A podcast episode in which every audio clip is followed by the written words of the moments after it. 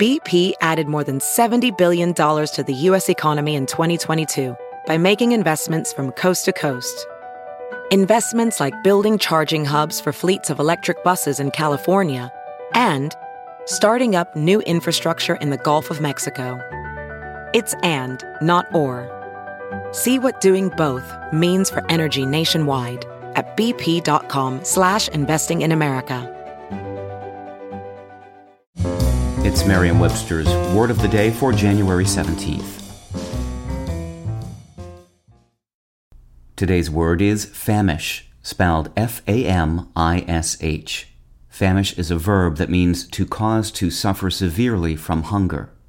It can also mean to suffer for lack of something necessary. Here's the word used in a sentence from Bartleby the Scrivener by Herman Melville.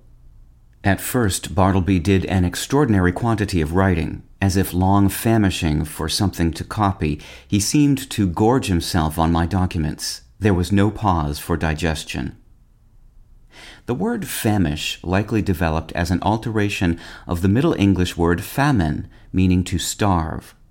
The Middle English word was borrowed from the Anglo French verb afamer, which etymologists believe came from the vulgar Latin affamare, we say believe because while no written evidence has yet been found for the vulgar Latin word affamare, it would be the expected source for the Anglo French verb based on the combination of the Latin prefix ad, meaning to or toward, and the root noun fames, hunger.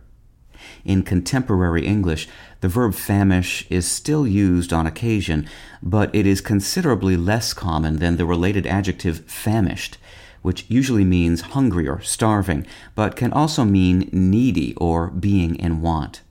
With your word of the day, I'm Peter Sokolowski. Visit Merriam-Webster.com today for definitions, wordplay, and trending word lookups.